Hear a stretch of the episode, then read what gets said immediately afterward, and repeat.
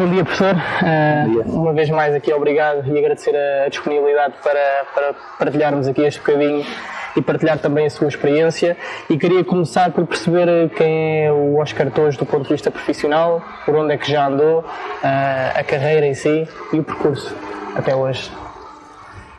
Bom dia, Gonçalo. Uh, bom dia também a todos os elementos que fazem parte da, da Food Magazine agradecer a, a, o convite e é com, com enorme prazer e estima que estou aqui para, para partilharmos um pouco aquilo que é o, o nosso mundo, que é o mundo uhum. do futebol.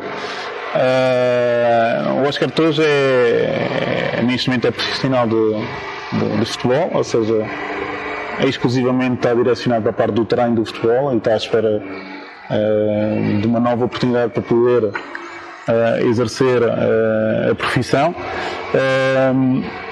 fazendo parte da equipa técnica do professor Pedro Caixinha, uh, sendo, tendo a responsabilidade de ter a dimensão física do treino uh, como, como elemento que faz parte daquilo que é a nossa intervenção tendo esta responsabilidade do desenvolvimento desta dimensão nos jogadores das nossas equipas.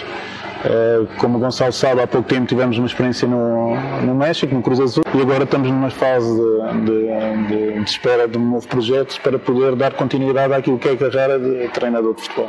Okay. Pessoalmente, que tipo de hobbies, uh, agora se calhar tem tido um pouco mais de tempo também para aproveitar dessa, dessa vertente, mas que tipo de hobbies é que, é que tem, tem a noção de que gosta de fazer, não só quando está a trabalhar, mas por exemplo agora como, como não está nesta fase?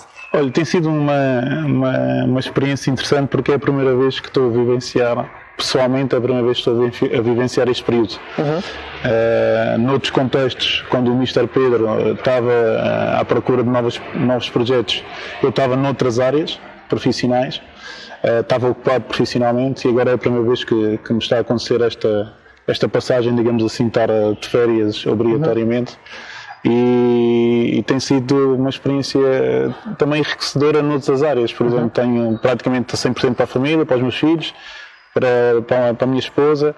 Uh, é com eles que passo a maior parte do meu tempo uh, no, desenvolvimento, de um conjunto de, de atividades familiares, que, que, é comum a todas. Uh, tenho tido também algum tempo de, de estudar.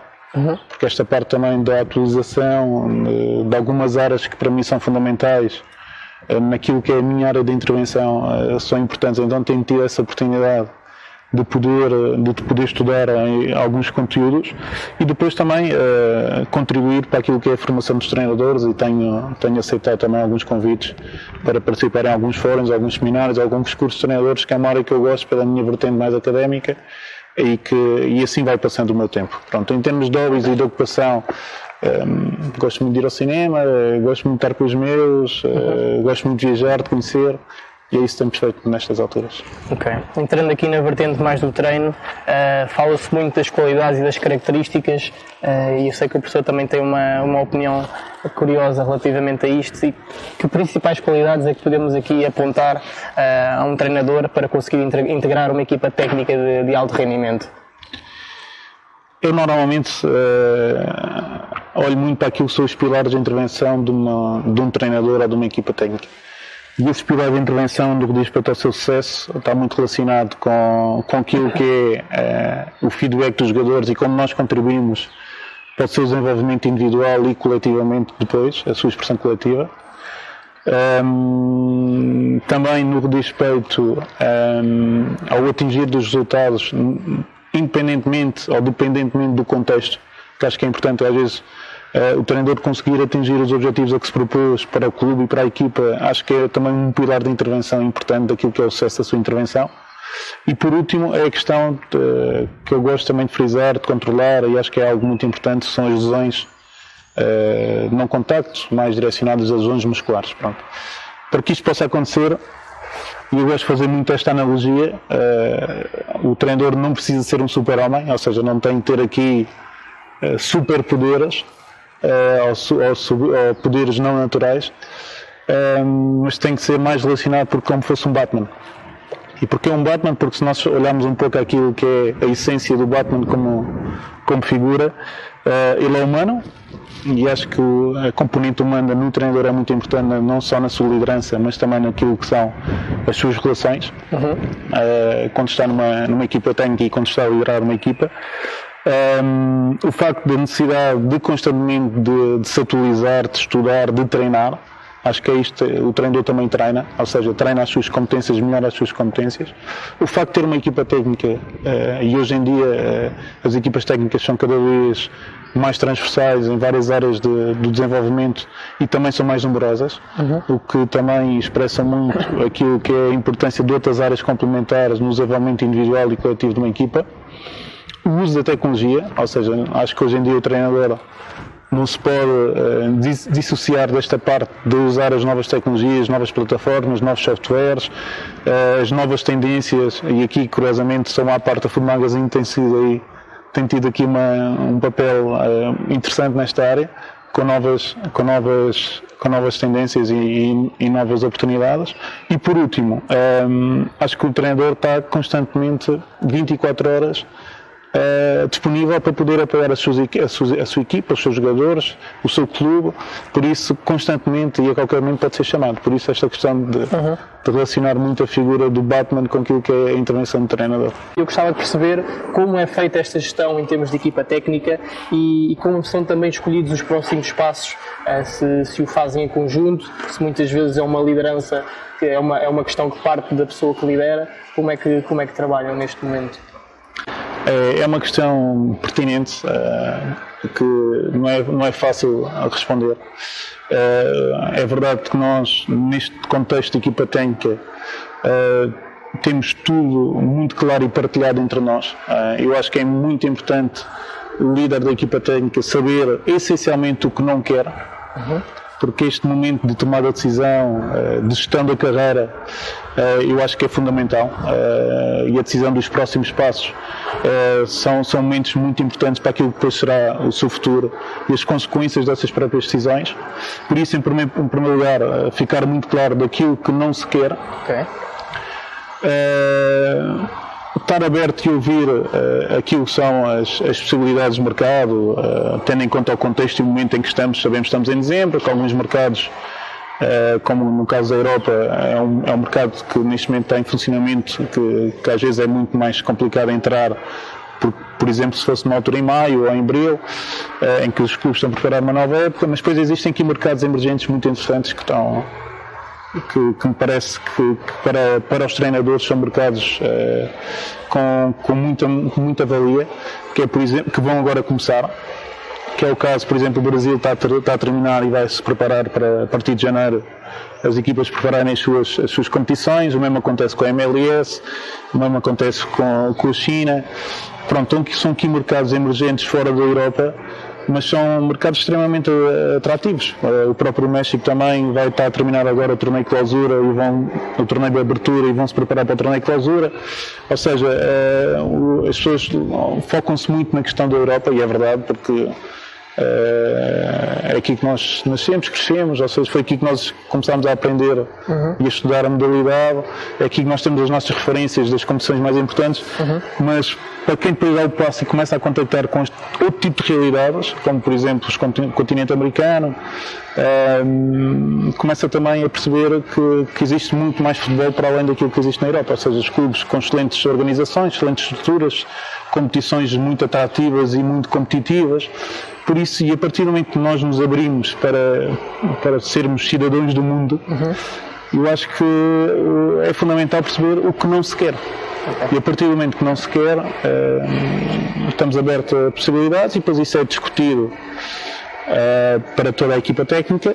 Logicamente, e eu defendo muito isto, será sempre a decisão do treinador principal aquela que, que irá prevalecer e que nós, como elementos da equipa técnica, temos que respeitar. E que estratégias é que têm procurado neste momento para se integrar no mercado? E o professor falou aí muito bem dos vários mercados emergentes. Um, tem havido alguma estratégia do ponto de vista, até por exemplo, contacto com empresários, às vezes contactos mais diretos? Acho que também é uma coisa que faz sentido expor aqui. Sim. Uh Logicamente que isto é muito à base do, do networking, não é? E, e daquilo que depois é a representação do Pedro, em que tem as suas pessoas uhum. uh, de confiança. Em que fazem muito esse papel do contacto, de, uh, que é um contacto às vezes é importante às vezes ser um contacto contínuo, ou seja, mesmo estando noutros contextos, haver esta, esta, esta continuidade do contacto, do falar, do partilhar, acho que isso é fundamental. Então tem vindo esta parte da pessoa que, está, que é responsável pela sua representação, de estabelecer estes contactos e, e, e depois ver aí as, as oportunidades que possam aparecer ou não. O que nos tem acontecido, e acho que é muito interessante porque, sinceramente, no contexto nacional eu não encontro muito isto, e já nos aconteceu, neste período tivemos, estamos uh, sem clubes, já nos aconteceu por duas ocasiões, é o Pedro ser chamado para uma entrevista. Uhum. Pronto, e já nos, já nos aconteceu, uh, uh, ao Pedro já, nos, já aconteceu isto por duas oportunidades, em que ele é chamado pelo CEO, ou pelo responsável, ou pelo dono do clube, em que ele prepara a entrevista e nessa entrevista ele apresenta um pouco aquilo que é a sua metodologia de trabalho. Desde funções de equipa técnica, desde modelo de jogo, desde aspectos relacionados com a liderança, desde o próprio conhecimento da competição e do clube que ele tem naquela altura. Ou seja, tudo isto é partilhado, desde os jogadores que podem vir a ser, ou que fazem parte, ou que podem vir a ser contratados. Ou seja, toda esta visão é, é falada numa reunião. Uhum. Uh, logicamente que o clube, ao ter esta estratégia, tem também com outros treinadores. Claro. Uh, e depois, a partir do momento que o clube tem uh, estes dois, três, quatro alvos que estabelece com as, as, reuniões, depois tem a tomada de decisão, que infelizmente não aconteceu para o nosso lado. Uh, mas também uh, nós deixa, sentimos que deixamos ali uma semente, ou seja, deixamos ali um contacto, somos totalmente abertos naquilo que é a nossa metodologia, as coisas para nós estão muito claras em termos de equipa técnica e intervenção. Uh, e o clube aí depois tem a oportunidade de decidir uh, uh, se, se, acha que esta equipa técnica vai de encontro àquilo que eles querem naquele momento ou se naquele momento ainda não é possível, mas quem sabe no futuro isso poderá acontecer. E o professor acha que isso é tendência, essa, essa questão da, da marcação da entrevista, ou, ou, tem acontecido mais nesses contextos do que propriamente ser, começar a ser uma coisa normal e usual no futebol? Eu, o que eu sinto é que os, os treinadores têm de estar preparados para isto. Uhum. Eu não sei se isto vai acontecer uh, noutros, noutros países, ou, ou, mais concretamente em Portugal, não sei se os clubes, os dirigentes estão sensíveis a este tipo de situação ou se vão mais pelo contacto, pelo, pela, pela influência mais pessoal ou pelo conhecimento mais pessoal, não sei. Mas a verdade é que isto está a ser uh, regular em alguns países, em alguns clubes, e parece-me ser, ser comum isto acontecer. Ou seja, uh, e falo muito pela partilha daquilo que é a experiência própria do Pedro, uhum. e daquilo que eu sei. Por exemplo, eu sei que no Rangers foi através da entrevista. Okay. Sei que no primeiro clube do México, no Santos Laguna, foi através desta entrevista. Ou seja, parece-me que, que começa a ser algo comum. Uh, em vários clubes, em vários contextos, em vários países, e acho que é uma mais-valia, sinceramente. Há aqui uma noção de, meritocracia à, à, seleção? exatamente, ou seja, é, e para além disso é, é que nós estamos a olhar muito para aquilo que é, ok, o clube vai escolher um treinador, mas também acho que há o outro lado, ou seja, nesta entrevista existe a oportunidade, a oportunidade do treinador uhum. perceber se aquele clube, em termos de projeto, encaixa também no seu perfil de liderança, de metodologia, uhum. de, de, forma de estar, objetivo. Uh, vida social, uhum. contextual do clube, adeptos, pronto. E acho que isso, ou seja, existem esta estas duas mais-valias, não só para o clube, mas também para o treinador, para que possam tomar a melhor decisão de forma consciente. E acho que se a decisão for tomada de uma forma consciente e com, conhecimento profundo de ambas as partes, tem tudo para dar certo. Cabo é muito isso. Do ponto de vista pessoal, o professor já se sentiu alguma vez algum tipo de ansiedade por não ser o responsável pela escolha? Uh, acha que isso é algo que os treinadores, quando estão nesta posição, podem sentir eventualmente? Ou isto é um mito, digamos assim, é algo que pode, pode ser facilmente ultrapassável com essa questão, por exemplo, de confiança que comunicou? Não estava a ser correto no sentido de, vos dizer que nestas duas entrevistas que aconteceram, Sim.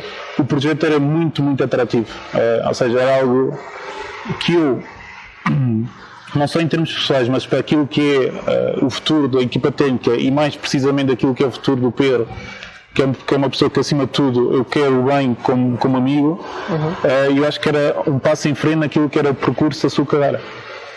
Quando assim é, é natural que sintas alguma ansiedade no sentido de, de, de perceber e querer que as coisas corram da melhor forma. Uhum. Mas são coisas que nós não conseguimos controlar e aí e depois entra um pouco naquilo que é o foco nas coisas que tu consegues controlar e consegues influenciar e coisas que tu não consegues controlar e que não dependem de ti. E nesse sentido, se houver este treino, as coisas depois ficam mais minimizadas, digamos assim. Como é que, neste caso e nesta fase de transição, pode ser aproveitado o tempo, o tempo, o tempo livre, digamos assim? Fazem-no individualmente, o professor uh, está, está preocupado com a sua própria área de intervenção e faz este uhum. estudo que comunicou há bocado de forma individual? Ou há, por exemplo, algum tipo de gestão coletiva em que se juntam de tempos a tempos e fazem este tipo de, de avaliação? Como é que é feito? Olha, nós, nós uh, de forma pensada e como equipa técnica também, Uh, temos aceitado um ou outro convite naquilo que é a partilha do nosso trabalho e na maneira como nós trabalhamos. Uhum. Isso tem acontecido, por isso temos estado em, já tivemos em duas ou três ações em conjunto em que houve este tipo de oportunidade. Uh, isso nos permite, para além de não só partilhar um pouco do nosso trabalho, permite-nos estar juntos, que uhum. acho que é algo importante. Uh, o facto de praticamente morarmos todos muito próximos, uns elementos estão a viver cerca de Lisboa, outros é, o está vivo em Castelo Branco, eu estou em Évora, permite-nos também, uh, em alguns momentos, estarmos juntos para, por exemplo, irmos observar alguns jogos e, e ter este contato com o futebol português que, que não tivemos a oportunidade de ter nos últimos 3, 4, 5 anos, porque como equipa técnica, o Pedro esteve, esteve sempre praticamente por fora. Um, ou seja, para além daquilo que são as, o acesso às, às plataformas e, e, às redes em que conseguimos facilmente comunicar e estamos todos os dias praticamente em comunicação, uhum. em que aí temos a oportunidade também de partilhar algumas ideias, algumas visões, algumas experiências. Uh, fisicamente, quando estamos juntos, tem sido muito neste contexto. E acha que essa periodicidade depende um bocadinho da relação que vocês já têm, tanto pessoal e profissional, ou que, por exemplo, se calhar em equipas técnicas formadas eventualmente há menos tempo, ou com processos menos consolidados, que há, há essa necessidade de se juntarem mais vezes uh, e, e, e trabalharem mais durante esta fase de transição? Eu acho que são momentos importantes e acho que o líder da equipa técnica deve ter esta sensibilidade e, o, e neste caso o Pedro, o Pedro tem esta sensibilidade no sentido de, nos juntarmos não só pelo aquilo que são as funções e aquilo que é o futuro da nossa intervenção como equipa técnica, mas também é pelos, pelos laços pessoais e da amizade que temos. Considera que é importante fazer algum trabalho para, para se preparar caso, caso o projeto não o interesse ou, por exemplo, se houver alguma situação em que não possa acompanhar a equipa por um ou outro motivo, é feita este, esta, esta uh, é, é tida esta preocupação com a possibilidade de, de não poder acompanhar? Como é que eu me posso preparar uh, para, para ficar de fora ou eventualmente para dar outro passo noutra direção? sem dúvida, eu acho que esta, esta abertura eu e a humildade temos de, de perceber que as coisas estão constantemente a evoluir que, que o mercado está muito competitivo, que existe muita oferta e com muitas pessoas de qualidade em várias áreas. Uhum. Uh, leva-nos também a ter, independentemente da nossa idade, ter esta preocupação de colocar um pouco em causa aquilo que são as nossas verdades uhum. e perceber também quais são as nossas limitações. E eu, a título pessoal, posso, posso partilhar que desde que saí do, do México entrei num curso de, de, de, de inglês para, porque sinto que essa é uma das lacunas que eu tenho e que tenho que me preparar melhor para que, e não sabemos o dia da manhã, eh, estar preparado para qualquer tipo de oportunidade que possa aparecer. E acho que é muito neste, nestas áreas, ou seja, para além do estudo que eu faço em algumas áreas específicas da minha intervenção, uhum. tendo em conta as novas tendências, uh, poder nos formar noutras componentes, noutras áreas, acho que é fundamental. E ter a humildade também de perceber quais são as nossas lacunas. Quais os momentos-chave e decisões que, que o levaram a ser hoje profissional de futebol?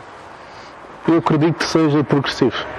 Eh, eu, quando tinha 17, 17 18 anos, eh, a única, a única definição que eu tinha clara para mim é que queria ser professor de educação física, em que gostava do futebol, ou tinha paixão pelo futebol. E à medida que nós depois vamos entrando em algumas áreas, vamos tendo a influência de várias pessoas, vamos também escolhendo alguns caminhos uh, e depois, acima de tudo, vamos vivenciando e experimentando aquilo que são os nossos conhecimentos e se temos ou não a potência para certas coisas, mas depois aí vamos uh, claramente definindo o nosso caminho. E acho que foi, foi algo gradual, ou seja, dizer que desde quando tinha 6 anos queria ser treinador ou queria ser profissional de futebol, isto é mentira. Uhum. Agora dizer que quando acabei o curso, aos 22, e que tive a primeira oportunidade de treinar uh, e quando termina essa época dizer é isto que eu quero fazer, isto aconteceu. Uh, agora, depois é a questão das oportunidades e estamos preparados para elas. Okay. E como mudou a sua vida a partir do momento em que, em que se tornou profissional e em que, se pode, em que se possa considerar profissional neste momento?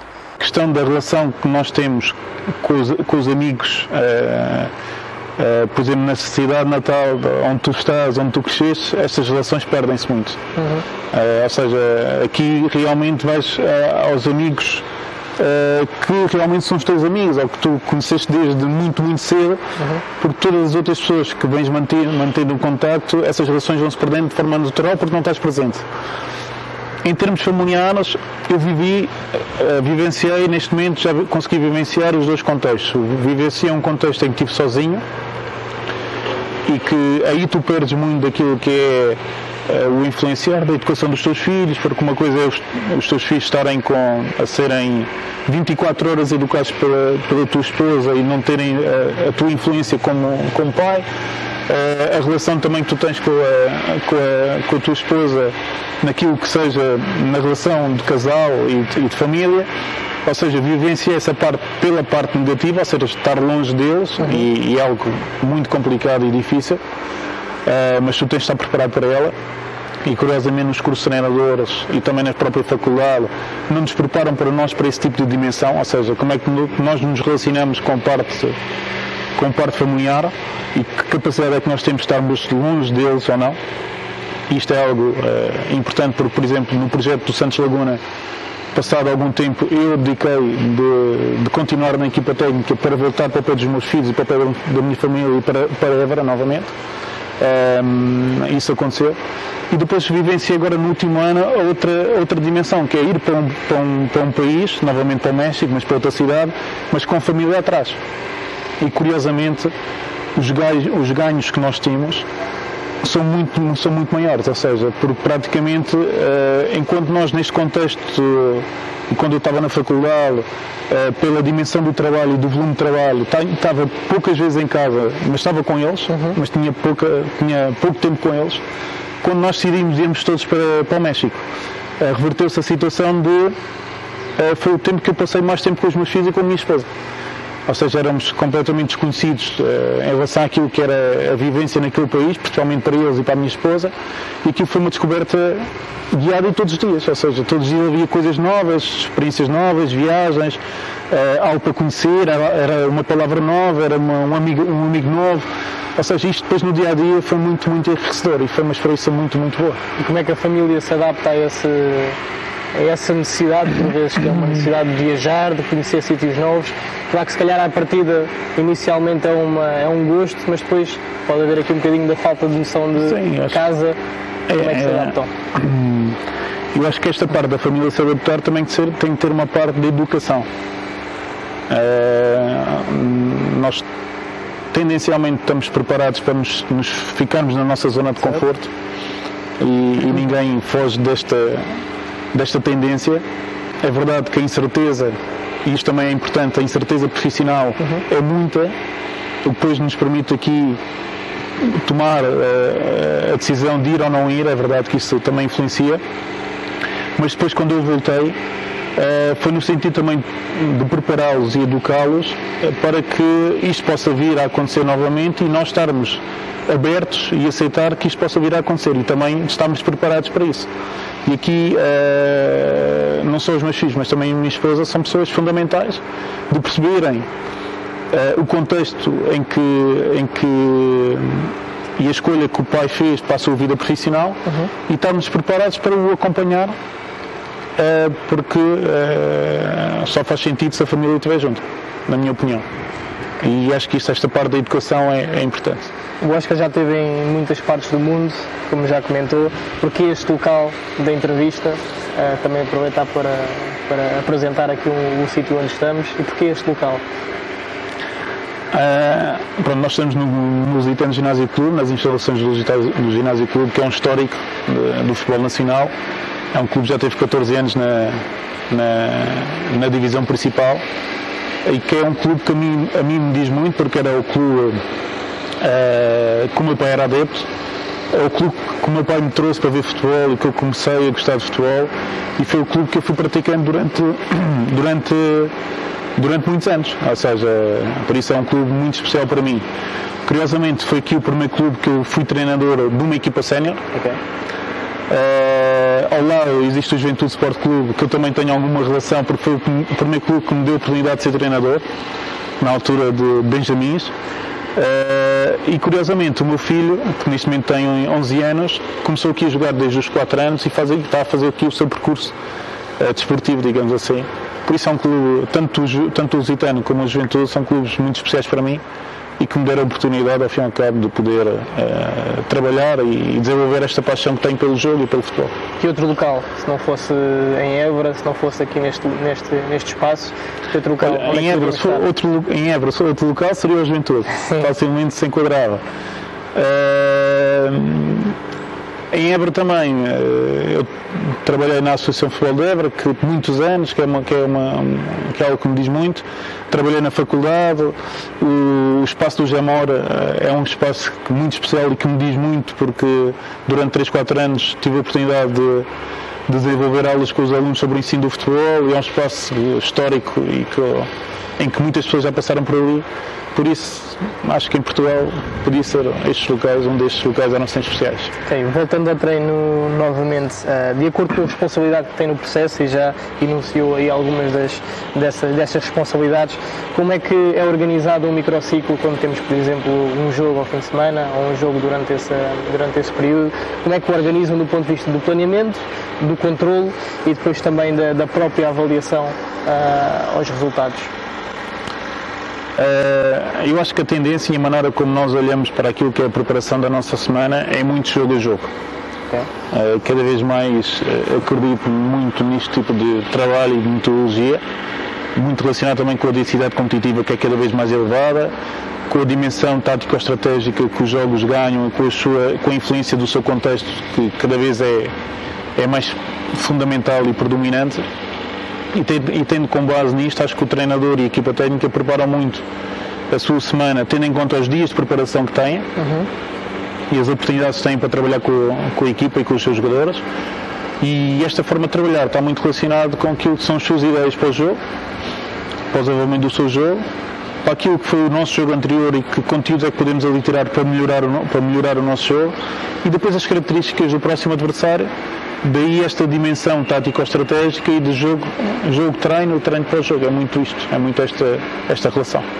Okay. E o, a intervenção do professor dentro, da, dentro do contexto competitivo, uh, como, é que, como é que é balizada, digamos assim? Que tipo de função é que tem no dia a dia, se fôssemos ter consigo em qualquer um dos contextos em que está? Como é que é feito, uh, digamos assim, a sua rotina de trabalho durante esta semana competitiva? Pronto, eu, eu uh como eu disse há pouco, a minha responsabilidade é mais a dimensão física, em termos daquilo que é o fator de rendimento. Uh, tendo em conta esta densidade competitiva elevada, uh, os jogadores passam muito tempo em recuperação, uhum. uh, principalmente aqueles mais utilizados, porque existe pouco tempo e pouco espaço para treinar quando temos dois, três jogos por semana e as coisas tornam-se para aí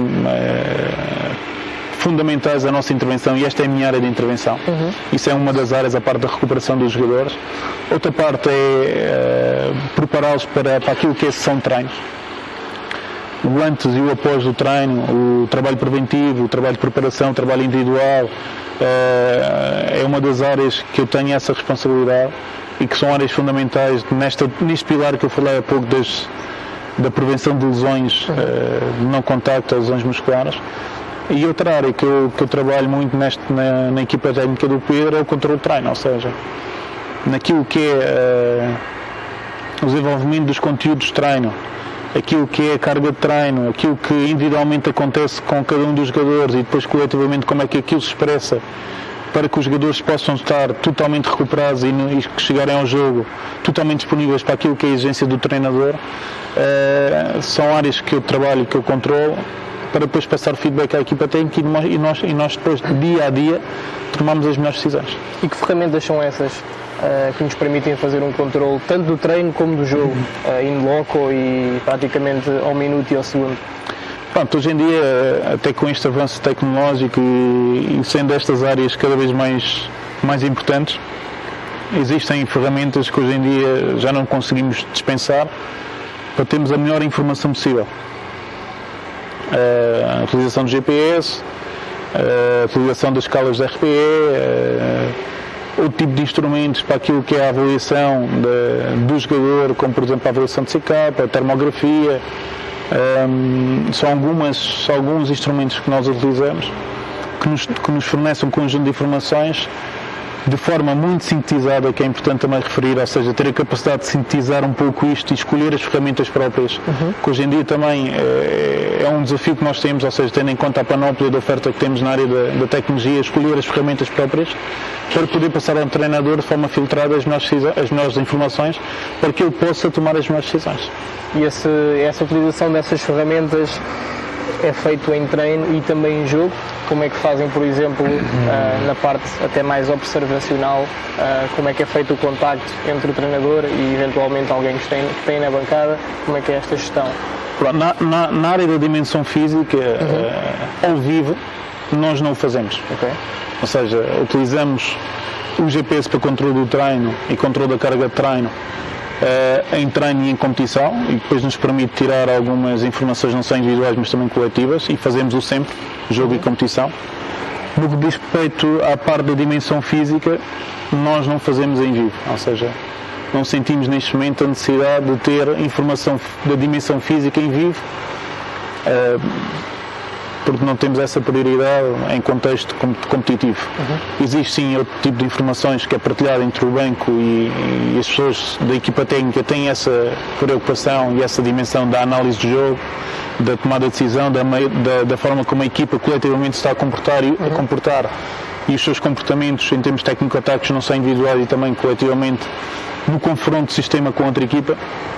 Ou seja, existe esta comunicação constante com os elementos da equipa técnica que estão no banco e depois também com os elementos que estão em cima a observar, que têm outro tipo de visão, outro tipo de informação, que depois permite também fornecer estas informações cá para baixo.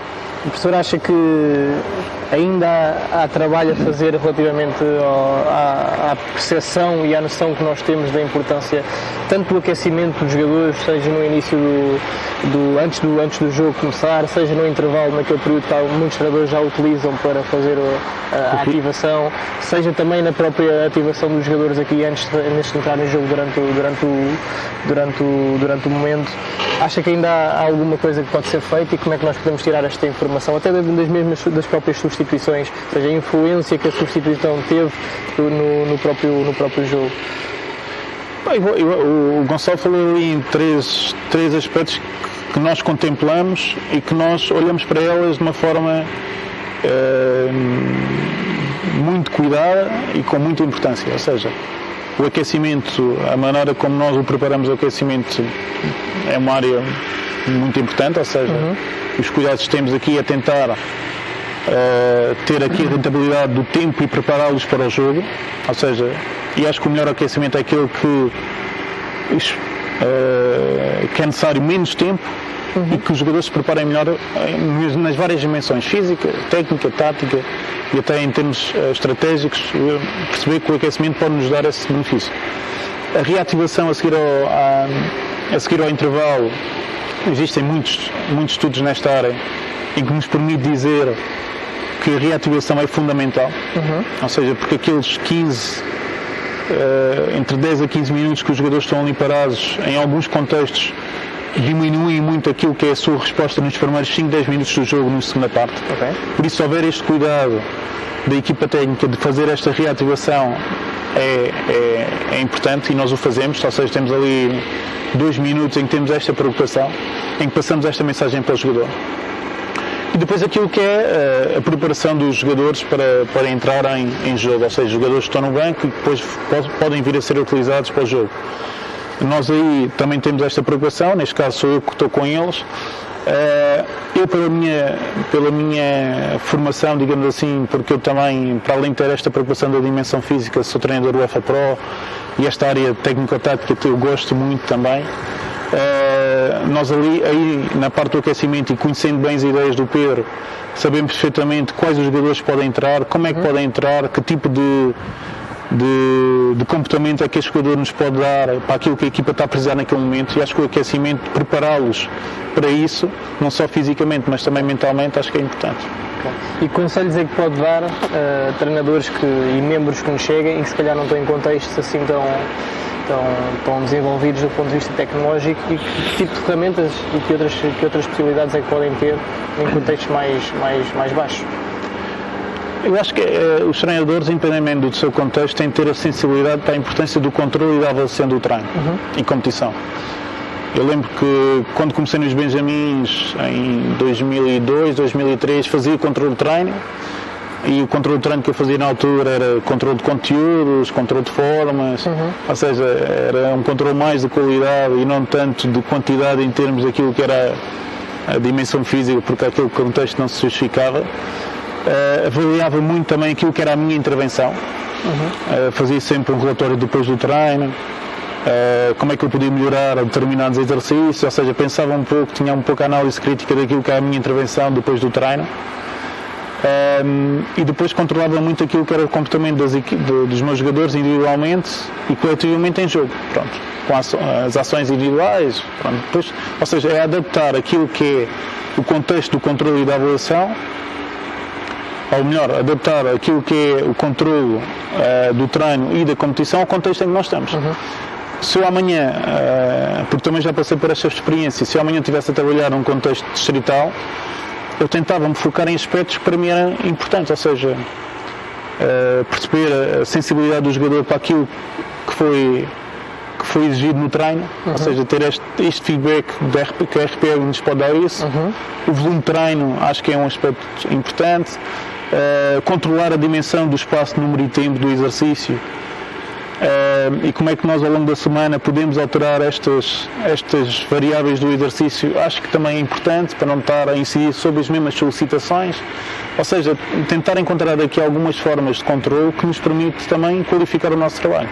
E até onde é que vai essa capacidade de, de prevenção de uma, de uma equipa técnica em relação às lesões musculares? Sabemos que creio que no futebol profissional isso é cada vez mais uma preocupação, mas por vezes continuamos a ver alguns níveis elevados uh, e até bem recentemente de jogadores inativos e sem capacidade de contribuir por causa dessas mesmas lesões. Como é que o professor vê esta dicotomia praticamente de, de, neste caso, lesões musculares? Eu, eu, acho que nós temos muita influência no controle das lesões musculares. Uhum. Uh, a metodologia é escolhida pela equipa técnica um, a maneira como esta metodologia é implementada, o controle que nós temos, o trabalho preventivo, individual, as avaliações que fazemos e a definição do trabalho que, que fazemos ao longo dos dias, ao longo da semana, antes e, e após o treino, acho que são, são muito importantes. E eu acho que, que nós temos alguma influência da não ocorrência ou de uma maior ocorrência destas lesões. É verdade que nestas áreas por vezes não se controla tudo. Uhum. A densidade competitiva é muito elevada, eh, as exigências são muito são elevadas também. A própria lesão por vezes pode estar influenciada com o contexto que não só que, que não só seja a intervenção do treinador ou da metodologia da equipa técnica, mas eu acho que é uma área fundamental porque existem também muitos estudos que, que relacionam muito aquilo que é a performance da equipa e o número de lesões que existe e as coisas estão relacionadas, ou seja, melhor performance, menor número de lesões. Uma menor performance da equipa em termos classificativos, maior número de lesões, ou seja, existe aqui esta relação muito próxima.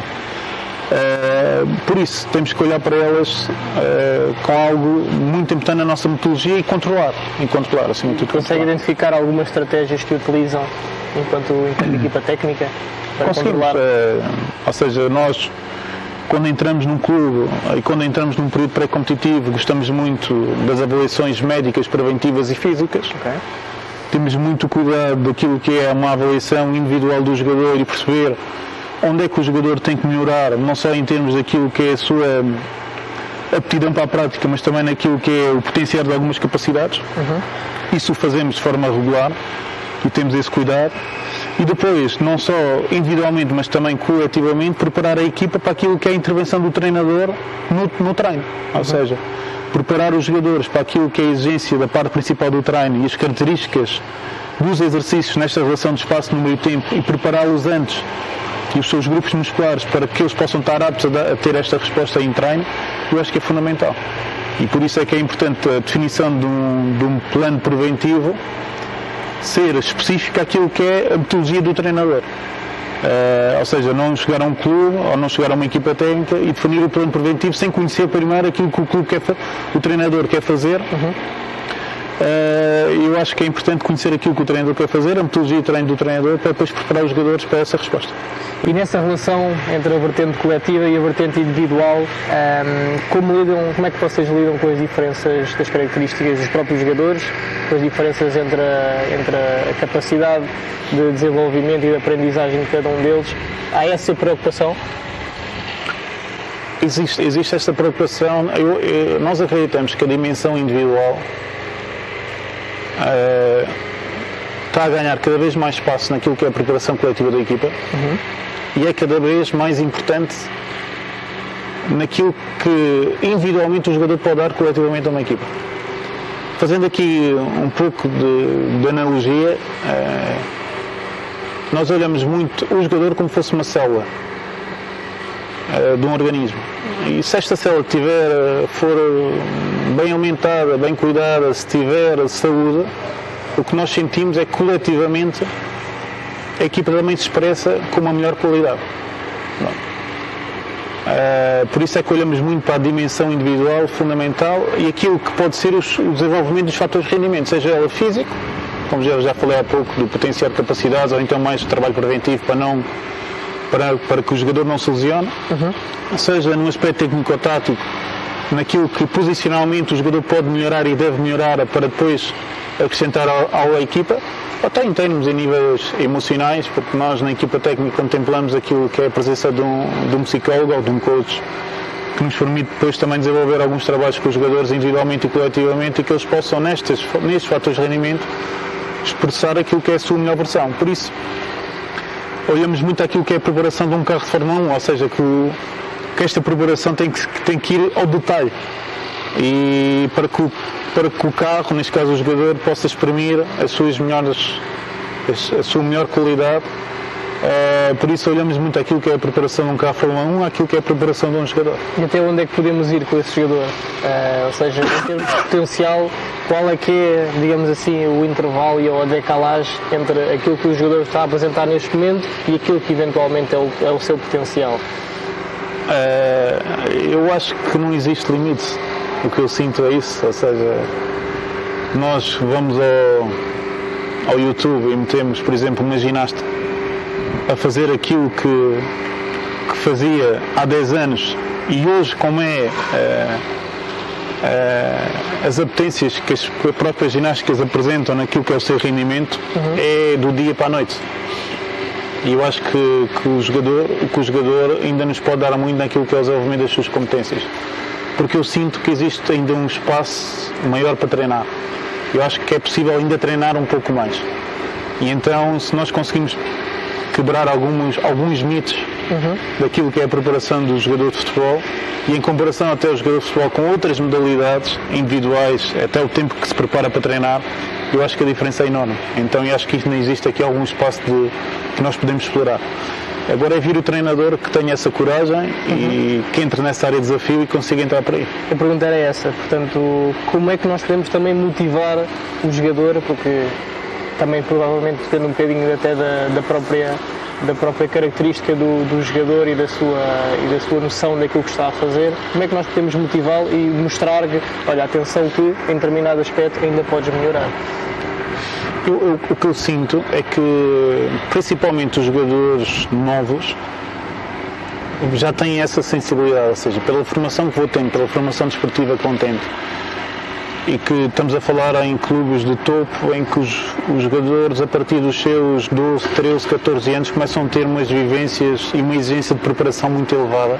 Começam também a ficar sensibilizados para a importância de, de se cuidarem então olhem, olham, olham para este tipo de preparação mais individual uh, com uma maior importância que alguns anos atrás e para além de importância, de necessidade. Ou seja, às vezes são eles próprios que procuram uhum. a dizer, olha, sinto falta disto, ou estou a sentir isto no meu jogo, uh, como é que eu consigo melhorar isto? Ou seja, para além de serem receptivos para aquilo que é a nossa análise crítica de especialistas da, da modalidade, o que eu sinto é que às vezes são os próprios jogadores que nos procuram uh, com necessidade de quererem melhorar algo na sua performance. E acho que a tendência vai ser muito neste sentido. Isto depois leva-nos também para aquilo que é a nossa, o nosso desafio como treinadores, ou seja, estarmos preparados para aquilo que é a exigência hoje em dia do, treino, do jogador, que nada que se compara com aquilo que era há alguns anos atrás. Uhum. E acho que os jogadores neste momento estão, são mais conhecedores, têm mais informação e o tendo mais informação também vão sendo mais exigentes. E se os jogadores são, são exigentes, nós também como treinadores temos de ter essa capacidade de nos adaptarmos a essa própria exigência e temos que conhecer. E olhamos para o jogador cada vez mais como atleta ou continua a ser o jogador de futebol e não, e não o atleta de futebol? E na, na intervenção que nós temos, por acaso, é, é, eu gosto muito desta, desta preocupação que o Pedro tem como, na sua intervenção e como equipa técnica, que é a dimensão do homem, do atleta e do futebolista. Okay. E eu acho que nós devíamos muito intervir, ou nós quando estamos a intervir, estamos sempre a intervir nestas três áreas. Primeiro, fundamentalmente, naquilo que é a intervenção do homem, os princípios que nós passamos, que eu acho que é fundamental porque, eh, não tanto se calhar num contexto profissional, mas também, mas essencialmente quando estamos a falar na formação, eh, muito dificilmente eles vão chegar a um nível profissional, então esta intervenção na área da, da formação cívica acho que é fundamental. A intervenção como atleta naquilo que é a preparação, como eu disse há pouco, para que eles possam expressar as suas, as suas capacidades não, a, um melhor, a um melhor nível e depois, logicamente, e desta forma, com esta sequência, vem a sua expressão como futebolista. E neste caso específico a modalidade em causa. O professor foi, falou que teve alguns anos na, nas associações, também teve aqui um papel importante do ponto de vista académico e, eu, e nós gostamos sempre de fazer esta pergunta, que é qual a, o, a influência, digamos assim, e o peso do ensino formal e do ensino também informal, aquela prática desportiva que nós temos no campo, da experiência, para a formação de um treinador de futebol hoje em dia? Olha, eh, eu acho que a melhor resposta que eu posso uh, dizer em relação a esse tema é uh, repetindo aqui as palavras de um senhor que é o professor José Ferreira e ele dizia, e na opinião dele que eu subscrevo totalmente, que o treinador neste momento mais bem preparado é aquele que foi um jogador do top e ao mesmo tempo um aluno do top.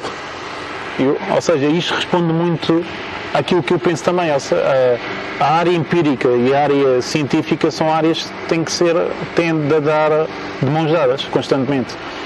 Porque as tendências e a evolução do futebol uh, têm sido notória, ou seja, o jogo hoje em dia nada tem a ver com o jogo de há 10 anos atrás, a maneira como as equipas se preparam nada tem a ver com aquilo que, que acontecia há uns anos atrás. Há pouco falámos daquilo que é a preparação do jogador e o conhecimento do jogador e aquilo que é a exigência para o treinador.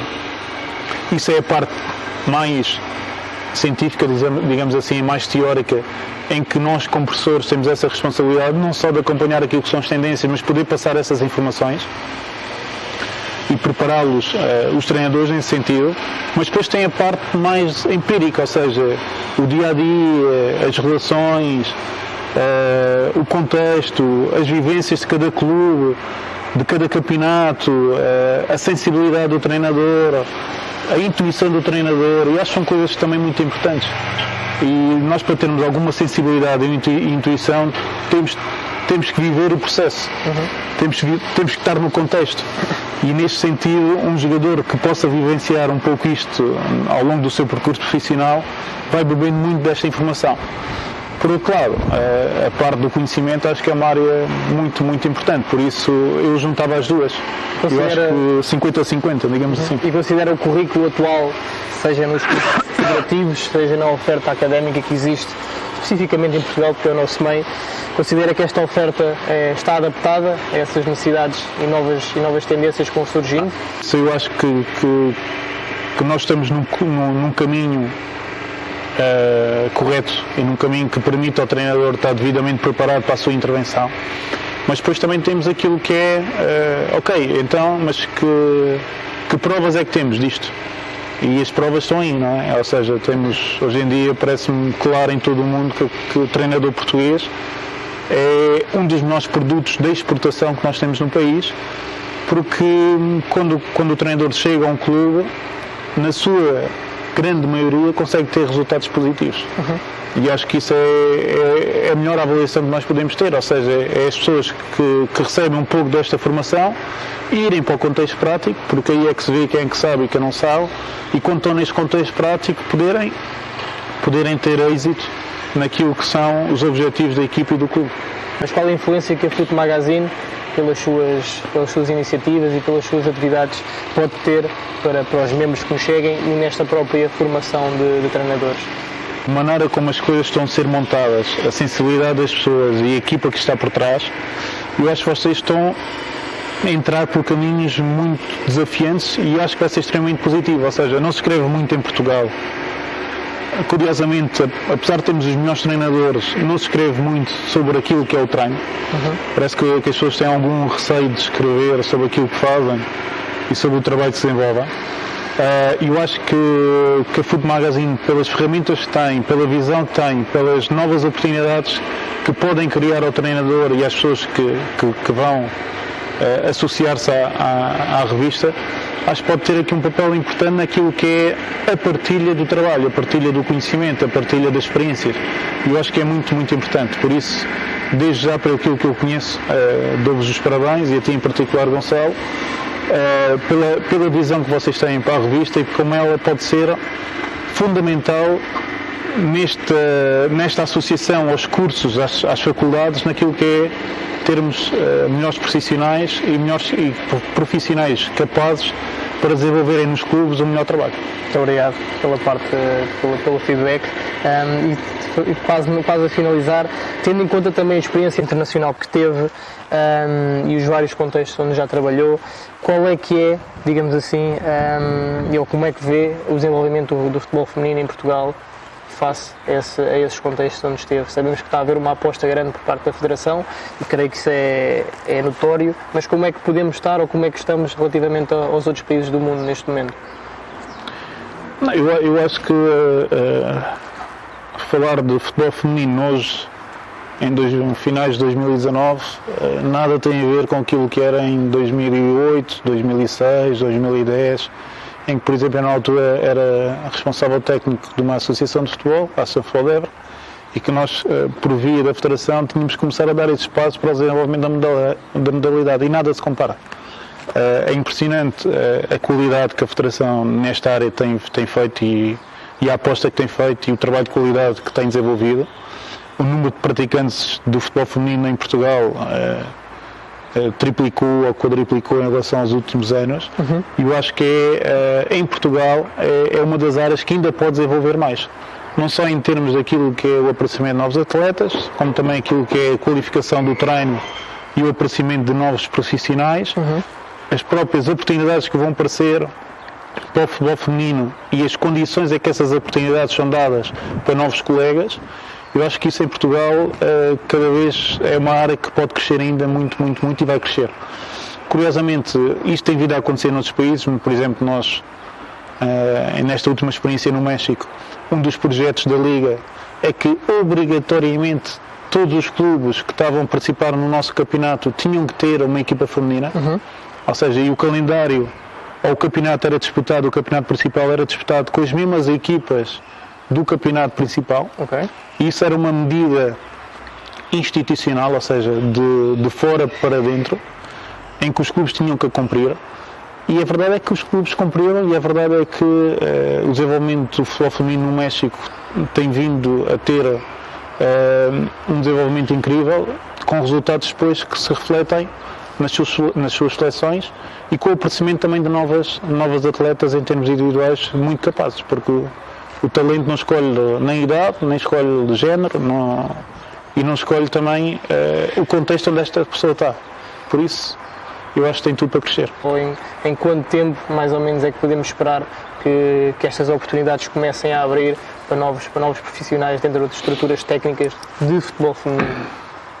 Eu, eu acho que já começam a abrir. Uh, é verdade que ainda não são tantos como nós queremos. Uhum Uh, mas eu acho que neste momento uh, as oportunidades para o futebol feminino já começam a aparecer com condições muito interessantes. E volto a frisar, acho que os clubes cada vez mais estão a ter esta sensibilidade, porque é um ramo em que os, os próprios clubes podem crescer muito, uhum. não só em termos de jogadores, mas também em termos de adeptos, de alguma filiação. Acho que é uma área muito potencial, com muito potencial.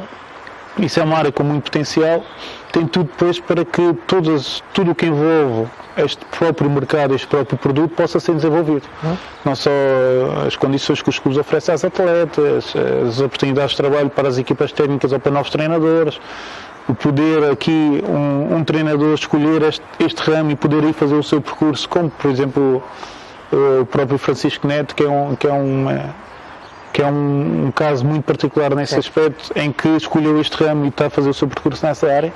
E eu acho que isto é algo muito, muito viável. Juntando a isto aquilo que é, é o perfil do treinador português, os êxitos que o treinador português tem ao nível do masculino e aquilo que são uh, os clubes do futebol feminino noutros países em que têm estruturas muito, muito desenvolvidas e, com, e de uma forma muito profissional, eu acho que mais cedo ou mais tarde uh, vai acontecer em que treinadores portugueses vão para outros países, mas para trabalhar no feminino. Acho que isso é algo que nos vai acontecer nos próximos anos. Acredito eu. Muito bem. Oscar, onde se vê daqui a 5 anos? Olha, gostava, gostava de ver uh, uh, no futebol profissional, acompanhado pela minha família, acima de tudo isso. Ou seja, sinceramente tenho alguns sonhos para cumprir. E acho que, que os sonhos como equipa técnica e acho que isso é, é normal a todos nós. quem não gostaria trabalhar num contexto de Liga dos Campeões, quem não gostaria de trabalhar num contexto fase final de uma seleção, de uma seleção nacional, quem não gostaria de trabalhar nestes campeonatos que eu falei há pouco do topo, como a MLS, como China, como Brasil, ou seja, quem não gostaria de estar a trabalhar nestes tipos de contextos, eh, nós alimentamos muito este sonho, de estar junto daquilo que são os nossos contextos e nas equipas de topo, eh, mas acima de tudo estar acompanhado daqueles que são mais próximos e, e estar na, a fazer aquilo que eu mais gosto e que tenho paixão, que é o futebol. E última mensagem para as pessoas que nos cheguem e que também vão ver esta, esta entrevista e que têm, assim como nós, a aspiração de chegar ao futebol profissional e fazer, de, fazer disto carreira? Não, a mensagem é aquilo que às vezes eu partilho muito daquilo quando, tenho, quando tenho a oportunidade de estar com outros colegas, ou seja, uh, ser resilientes, uh, sermos sérios no trabalho, sermos coerentes, termos princípios muito claros, eu costumo dizer que isto no futebol tudo se sabe. Acho que é muito importante eh, mantermos aquilo que são as nossas linhas de princípio, porque a partir do momento que nós vamos baixando algumas linhas de princípio, Uh, começa a ser depois muito difícil depois voltar a ter estes princípios. Acho que são princípios, há princípios fundamentais, o, o ser responsável, o ser leal, o ser o ser competente e procurar melhorar as nossas competências. Acho que isto é muito muito importante. Depois, a, a, a juntar a tudo isto, a ter paixão pela modalidade e, e estar preparado para a oportunidade. Ou seja, eu acho que as oportunidades para quem é competente vão sempre aparecer. Uh, aqui a diferença é, depois da oportunidade aparecer, se nós estamos preparados e somos devidamente competentes para dar resposta a essa própria exigência dessa oportunidade.